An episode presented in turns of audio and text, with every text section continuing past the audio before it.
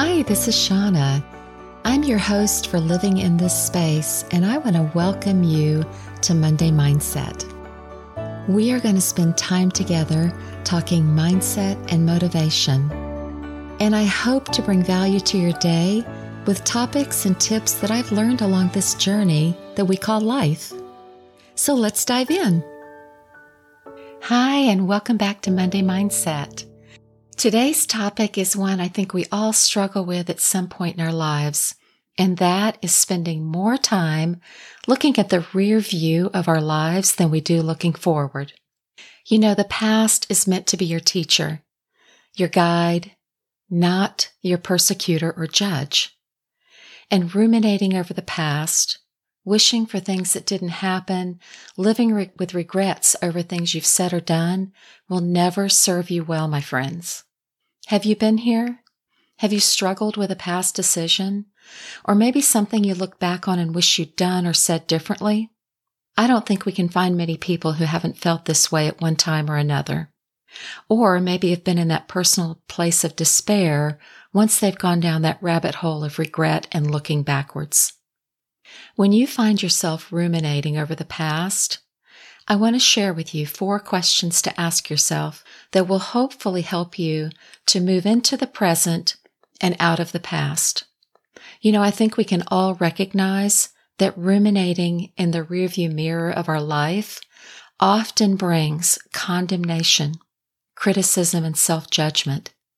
And I think these questions will help you to focus on the positive instead of regretting the past.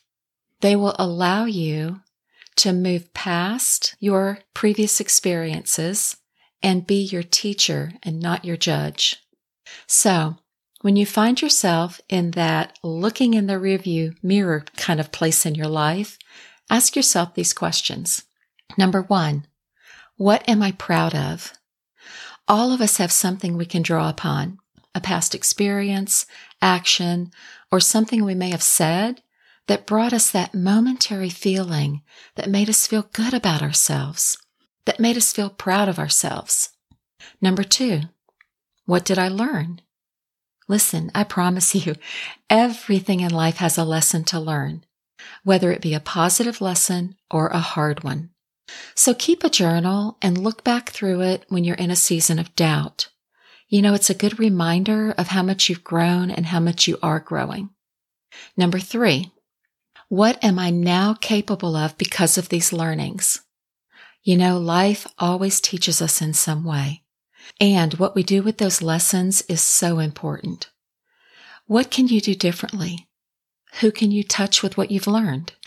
Use what you've learned wisely and don't waste the opportunities that I promise you will be in front of you as you journey through your life. And then last, number four, what am I now passionate about? We all have gifts. We all have passions. What are yours? Do you know? If you're not sure or you don't know, again, do some journaling. Start with things that you like to do. What are your favorite activities? What do you like to read about? When you're scrolling on social media, what captures your attention the most? Or really tugs at your heart? What kind of people do you enjoy engaging with? And what is the usual topic of conversation that pulls you in?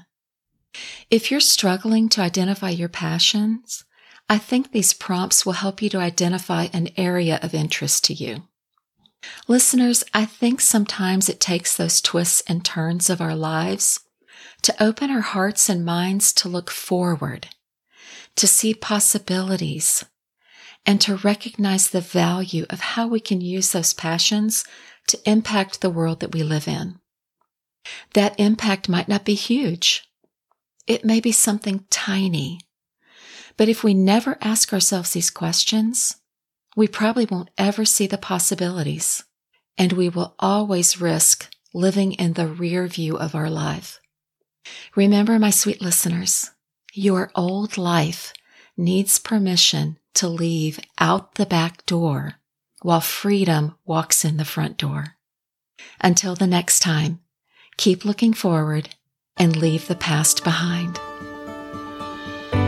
Hey thanks for listening. Don't forget to hit follow wherever you get your podcast. And until next time, I hope you live in your space well, my friends.